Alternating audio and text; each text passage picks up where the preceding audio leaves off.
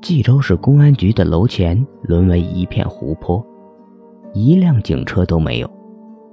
同时，针对五个嫌疑地点展开的收网工作，几乎占用了一个地级市公安局的全部警力。站在雨坡荡漾的停车位前，方墨举着黑伞，摇摇头。全是竹篮打水。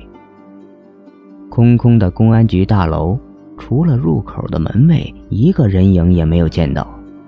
他摸摸口袋，想起手机被他留在了装有毒品的纸箱里，什么都做不了，只有等待。空荡荡的一楼大厅，他转了一圈，停在一面党风廉政建设监督的宣传墙上。全是公安局领导的照片和宣传口号。段子明的照片在宣传栏最下面的一角。平时很少穿正装的段子明，在照片中也一眼一板的敬起礼。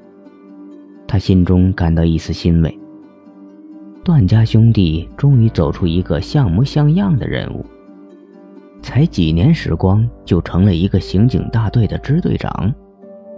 他顺着照片向上瞄去，接着看到了梁金华的照片，那个憨厚可掬的白胖男人。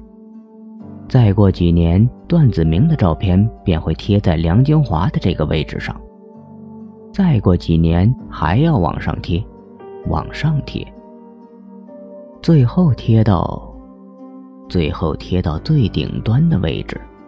你说是吧，子阳？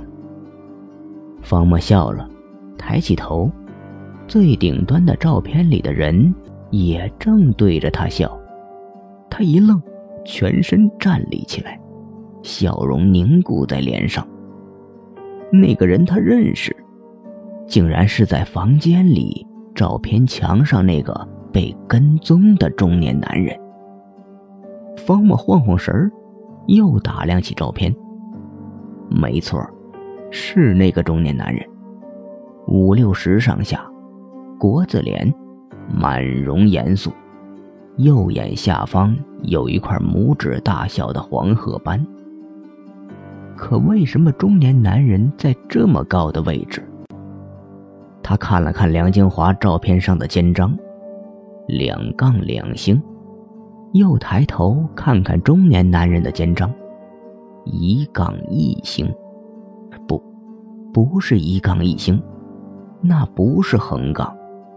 中年男人肩章上的是一根像翅膀一样张开的橄榄枝。